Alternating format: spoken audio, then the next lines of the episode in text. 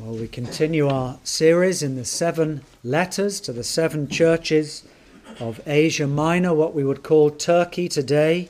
We've come to the third of these seven letters, the letter to the church at Pergamos, or sometimes it's said Pergamum. It's the same place. It's the most northerly of the seven letters to the churches. It's not far from the coast. You can go there today. It has a slightly different name. Pergamos was a bit like Washington, D C. It was the provincial capital of the area, of that whole district. It was famed for a very large library. There were two hundred thousand books or scrolls in that library. And it was also famous for having not one, not two, not three, but four temples. The most famous was the Temple of Zeus, but there were three other temples as well. And there was much worship done there to Zeus and the three other false gods, but they also worshipped the emperor that changed from time to time. It was an immense place of idolatry, and the enormous altar to Zeus dominated the town. And so it was a place of much irreligion, we might say. The most religious of the seven uh, churches in that area, and a place of a great deal of idolatry. And we shall see the evidence of that. The first letter that we considered was the letter to the church at Ephesus. It reminded us of loveless orthodoxy, religion that's on the outside, with no heart, no love, no real compassion. And the church at Ephesus was challenged about that. The church at Smyrna, they were told that they needed to be faithful under trial. They had many trials. But the key issue here when we come to Pergamos is the need to avoid cultural compromise. And if any of the seven letters are relevant today, which I believe they all are, this one especially, as we shall see the great temptations that the believers came under there, avoiding cultural compromise. That's our title tonight, in all its varying guises. It's a letter that teaches us the need to be watchful, as we've just sung in our hymn, the need to be on our guard, watching. It's when we're not watching, when we're half asleep, that we might be tempted into things that we should not. And so we come to this letter.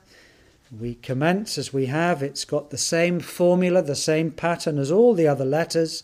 And it starts to the angel of the church in Pergamos. It's a letter written to the pastor. Why him? Well, it's clearly to all the church members, those who had committed themselves to that family in that specific local church, but particularly the pastor had a responsibility to guard, to watch. And if he didn't guard, the pastor there, well, he would bear the responsibility for those that went astray. If he wasn't watching, if he wasn't guarding, to the angel of the church at Pergamos. What was the great danger? Deceit. Lies. Satan really does one of two things. He will either lie to you or he will seduce you. One is dealing with the truth and twisting it. One is making things seem appealing that really are not, and we should have nothing to do with. Well, we notice then that Zeus's altar dominates this town. We look down and we'll go through the verses. Look at verse thirteen, where Satan's seat is. Now there was four temples, and there was also a building dedicated to worshipping the emperor. It was the seat of emperor worship. So we're not sure which one it is, but it seems like the Lord Jesus Christ, who wrote this letter through John, is saying this city is where Satan has his authority. A seat is where a ruler rules from. It's where Satan has his seat. It's a symbolic reference. They would have been acquainted with that symbolism. The place where a ruler would rule from is the seat or the throne. Well, where does Satan rule from in our lives if we let him? He rules from the mind and the heart. He comes and tells us these lies. He comes and seduces us with things that sound appealing or okay. And it's a terrible thing, because when the mind becomes carnal, Christ will not rule. To be carnally minded is death. Romans eight six. To be spiritually minded is life and peace. Well, these people, as we jump to the core, before we come back and go through the verses, these people were becoming carnal. It's as simple as that. They were taking down the boundaries, the distinctions that set them apart, which were so clearly the Lord's ways, and they were compromising with the culture. It was a wicked culture that they lived in, but they were beginning to compromise. That's the gist of this letter. Well, let's go down and look particularly at the words here. So we've said, verse twelve, it's addressed to the pastor. But then Christ, as he does in all the letters, he says a description of himself that's really relevant to the core problem. He repeats what it says in chapter one and verse sixteen. As he's introduced, who's the one that writes the letters? Christ. Verse sixteen, he says, Christ had in his right hand seven stars, and out of his mouth went a sharp two-edged sword. Now, I don't think we're supposed to think of Christ with a sword literally coming out of his mouth. This is Revelation. It's symbolic. But the same figure is used in verse twelve of chapter two, and this is really relevant. These things saith he, which hath the sharp sword with two edges. What's the sword? The sword is always God's word. God's word is described in many ways, but one of them is as sharp as a two-edged sword that pierces the heart. The word of God has authority. You either accept it or you reject it. Somebody was saying to me today that I was visiting. It's interesting. The first verse of the Bible. There's no introduction to God. There's no explaining the logic of where he comes from. In the beginning, God. What authority? I am here. This is me. This is my word. It's very significant. And here comes the sharp sword with two edges. What does that speak of? Authority. Just contrast that with Satan's seat. The seat is the authority. So we have this contrast between the two-edged sword, God's authority that pierces and cuts the heart, a sword which speaks of justice and of ruling and of judgment and of God's ultimate authority. You might think the gods of Pergamos, this is as though the letter's saying this, have authority. They can tell you what to do and how to live, but no, the real authority is with God and with his word and his two-edged sword. And one day, these false gods and Satan, he will be taken down. Of course, the victory has already been had.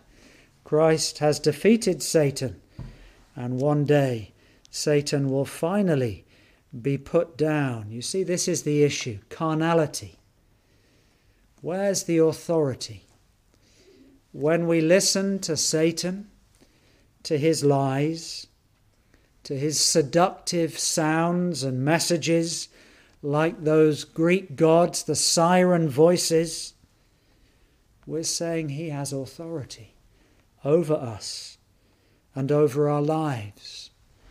And the Lord Jesus Christ is saying to the church at Pergamos, I have the authority.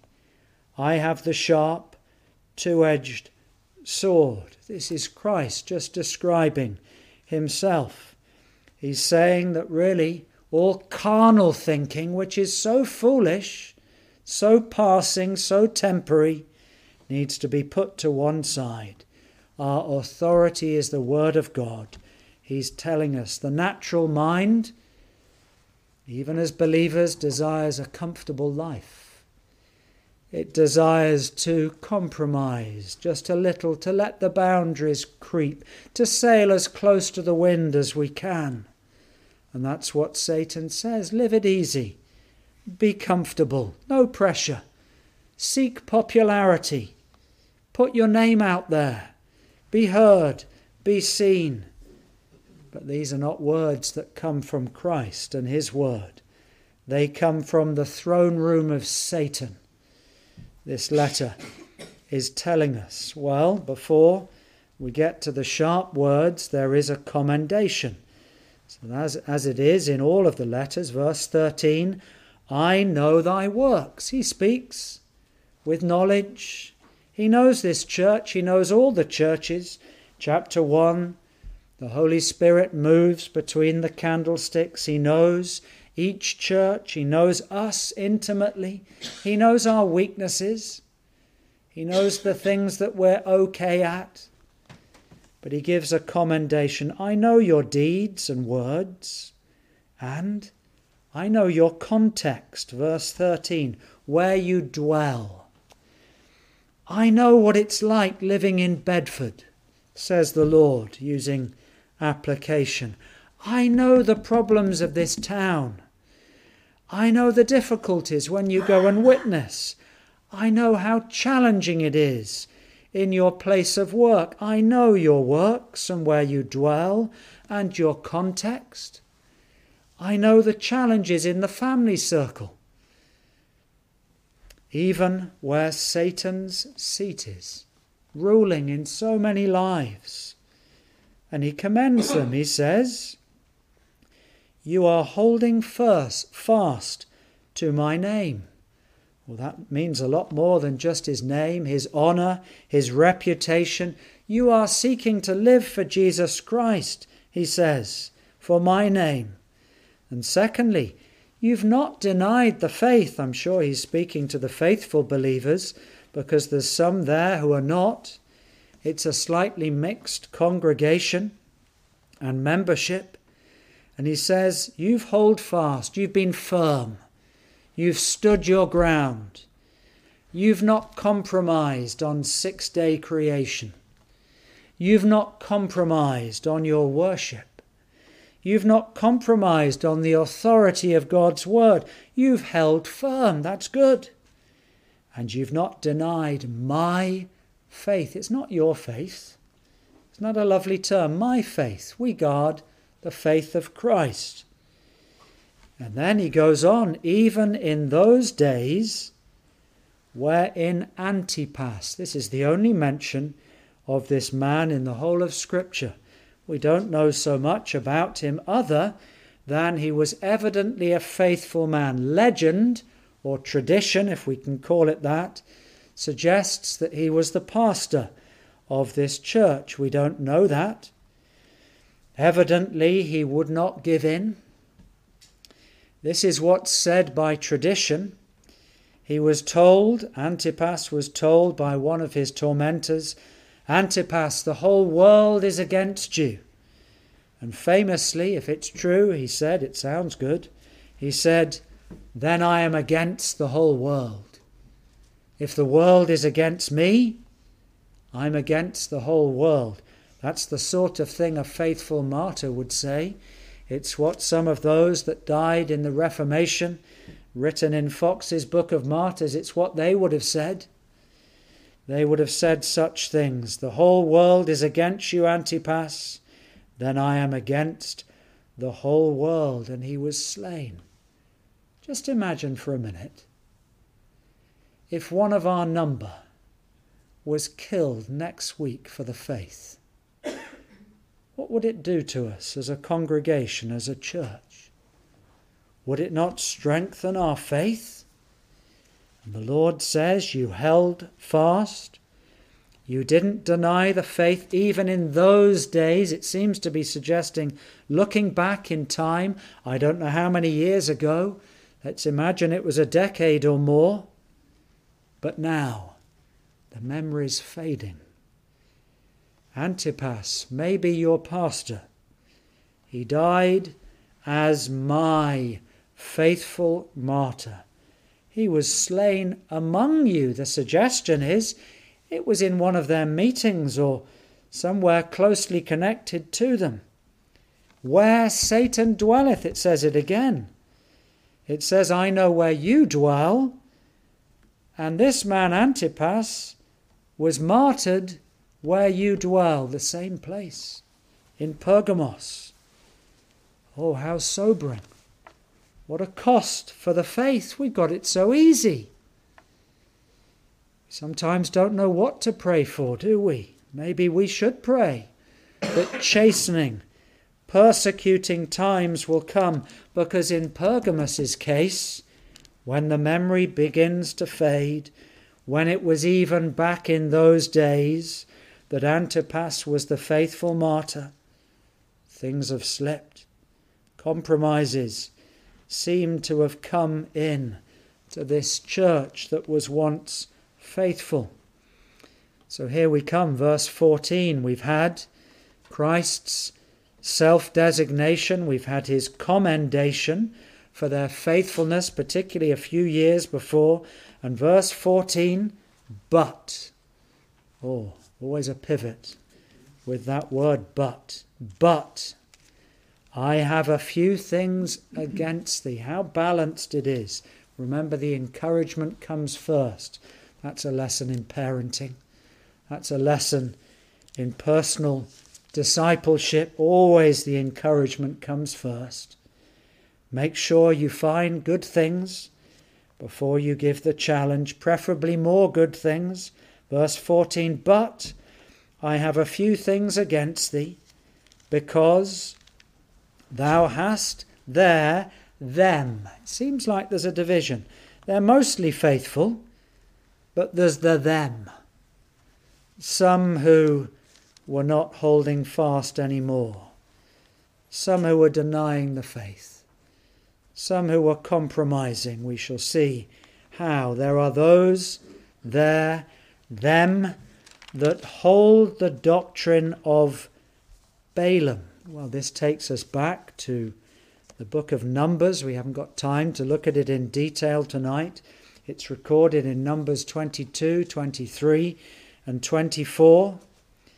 There was this man, a prophet, who offered money to curse Israel, and he was unsuccessful in what he wanted. Instead of Israel being cursed, the one who was sent to curse them, his mouth opened and out came four blessings. It really annoyed him. Balak, the king of Moab, who had hired Balaam, the man you remember with the talking donkey, he was very angry. What a dilemma he faced. He desperately wanted Balak's goodwill because he craved the money that had been offered him if he would curse Israel. But his love of money overpowered his morals. If he had to sacrifice his morals over God's people to obtain it, he was willing to. And so he hatched a plan, it seems. The plan was later to cost his life.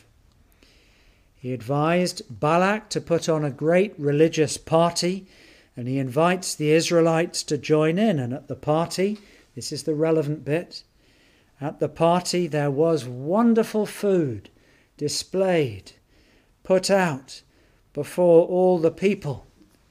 But it was food that had previously been offered and sacrificed to idols.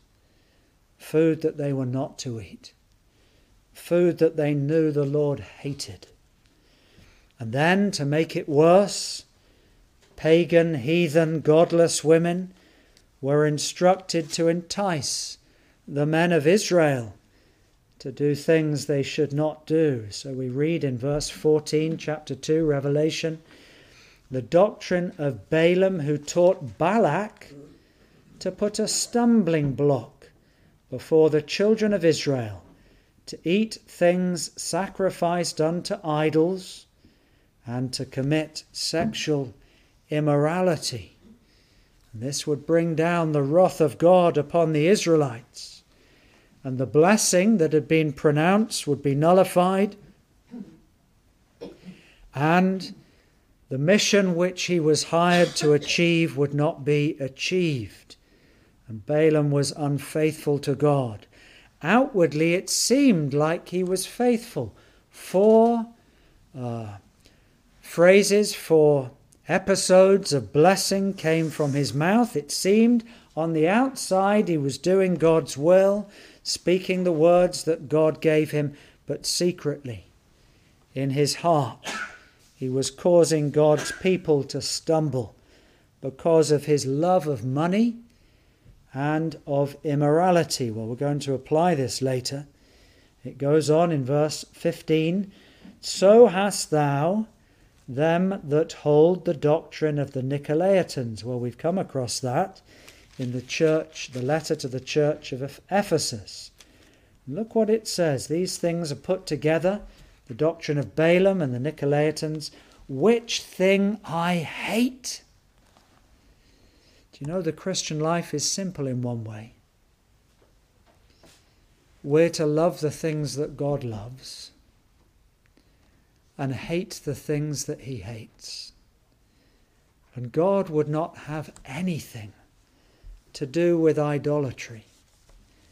He wouldn't have us to bow down in our homes to anything akin to an idol, even a second degree, something offered to an idol, and anything that's outside of the God-ordained, God-commissioned, planned for intimacy.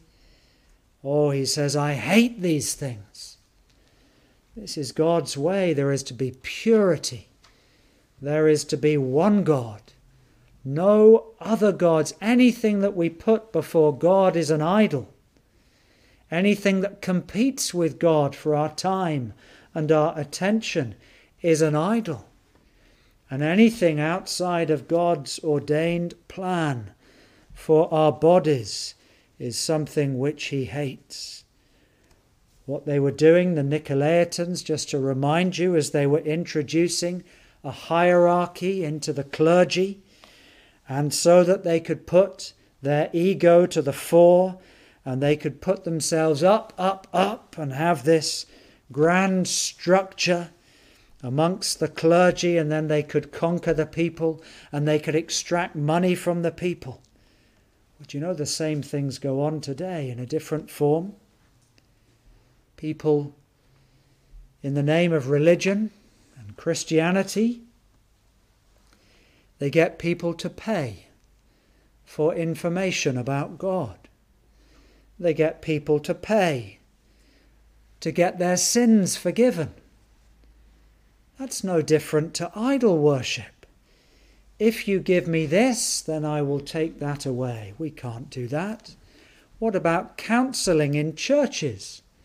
There's a big trend in America where if you want to have counseling, and there's nothing wrong with that, biblical, Bible-based counseling, and the churches are charging for therapy to believers, to those in need, men of God. It's no different to what's going on here, seeking to extract personal gain and money in the cause of a so-called gospel, to manipulate and to use worldly methods. Oh, that's not the way of God. We put our confidence in God, not in man. We put our trust in his word and his authority, not gimmicks and games. We must be so careful to do God's work God's way, under his holy rules and his God-given directions, to hate the things that he hates. If he says, I hate something, God detests it. And Christ is saying here, these practices have creeped into the church. You're to have nothing to do with it. It's compromise. Those believers at Pergamos, not all of them, but those who've gone astray, who've allowed the temple worship and the methods. There was one of the temples at Pergamos where supposedly was healing could be done, and many of those that had disabilities, and perhaps they were invalid, as we might have called it once, they would be carried along, and there they would have to pay great sums of money. And there was much jiggery-pokery done, no different to what goes on in some churches today. Money and promises offered. And these are the sorts of practices following the doctrine of Balaam and the Nicolaitans. Well, let's come to the promise. Verse sixteen. There's a promise given after the plea. The plea is a simple one. We've seen it before. Repent. Turn from your wicked ways. Turn away from the things that I hate in all its forms and guises, depending upon the generation. That Satan is so subtle. He uses a slightly different method in each time and each era, but fundamentally it's the same.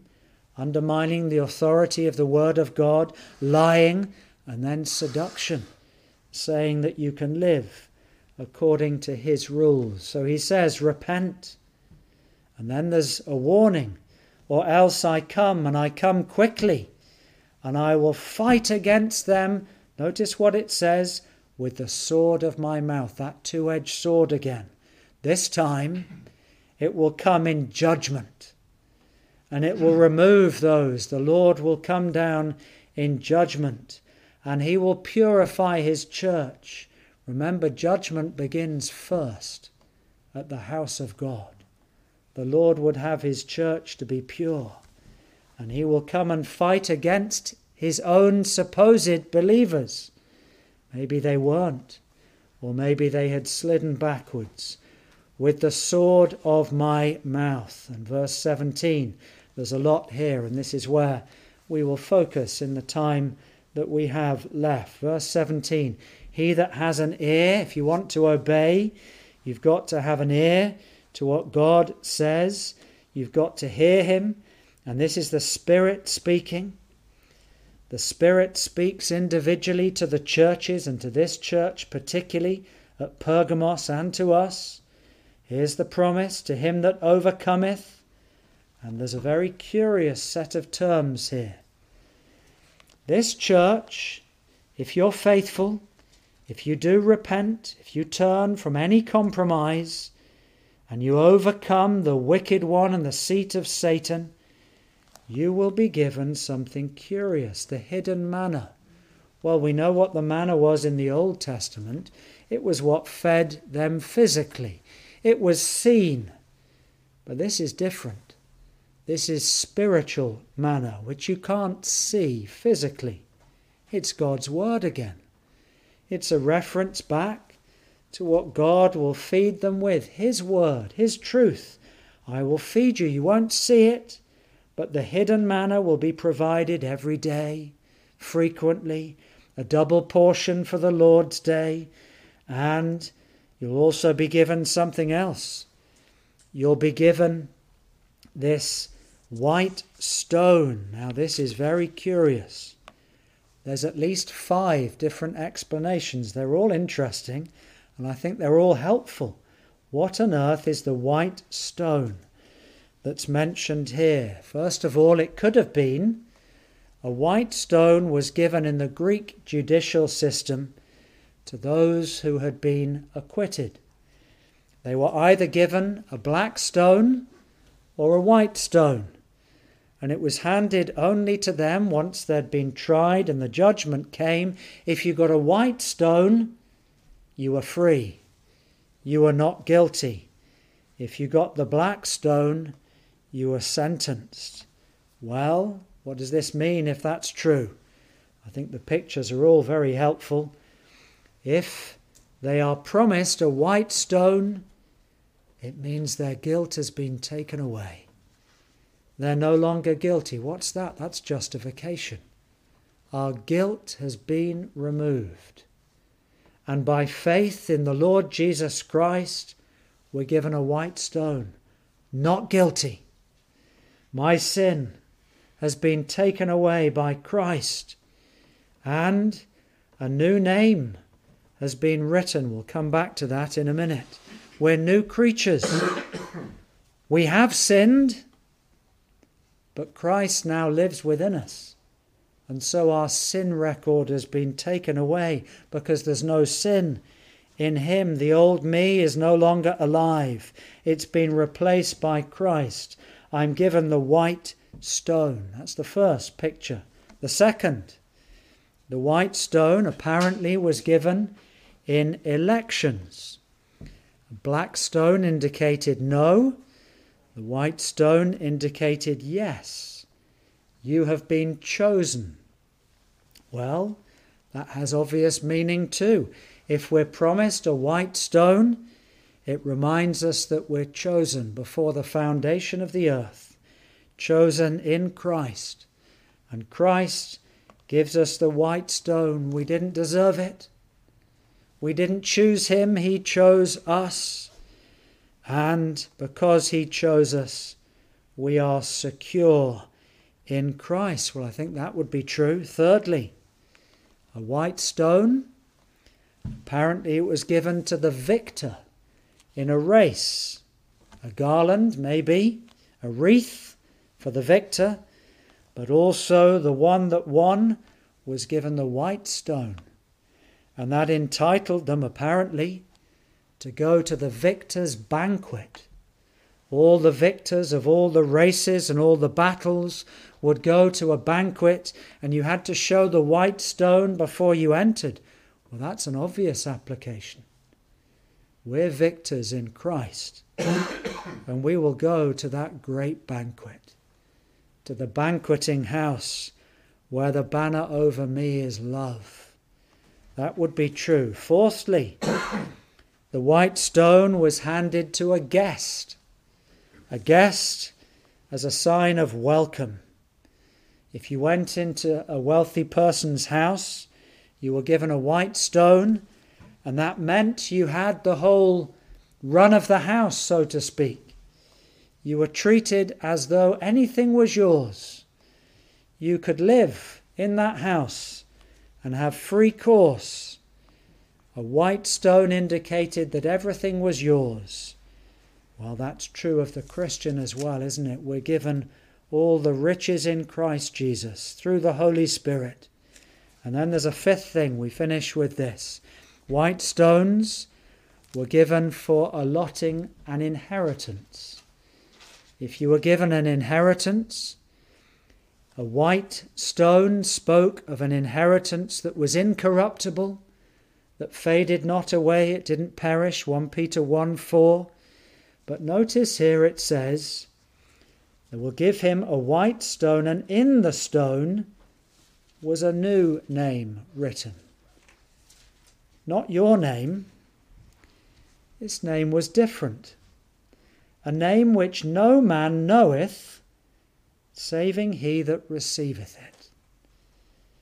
You see the picture? You're given a white stone. You've been given an inheritance. What's that name? It's Christ's name, written on the white stone. And the only person that knows what it is is the one that receives it, that knows Christ and comes into relationship with him. The word name, or onoma in the Greek, covers everything that that person is. The character, the power, the excellence, the rank, the majesty. So what does it mean if that's the explanation? It means you're given a white stone, purity.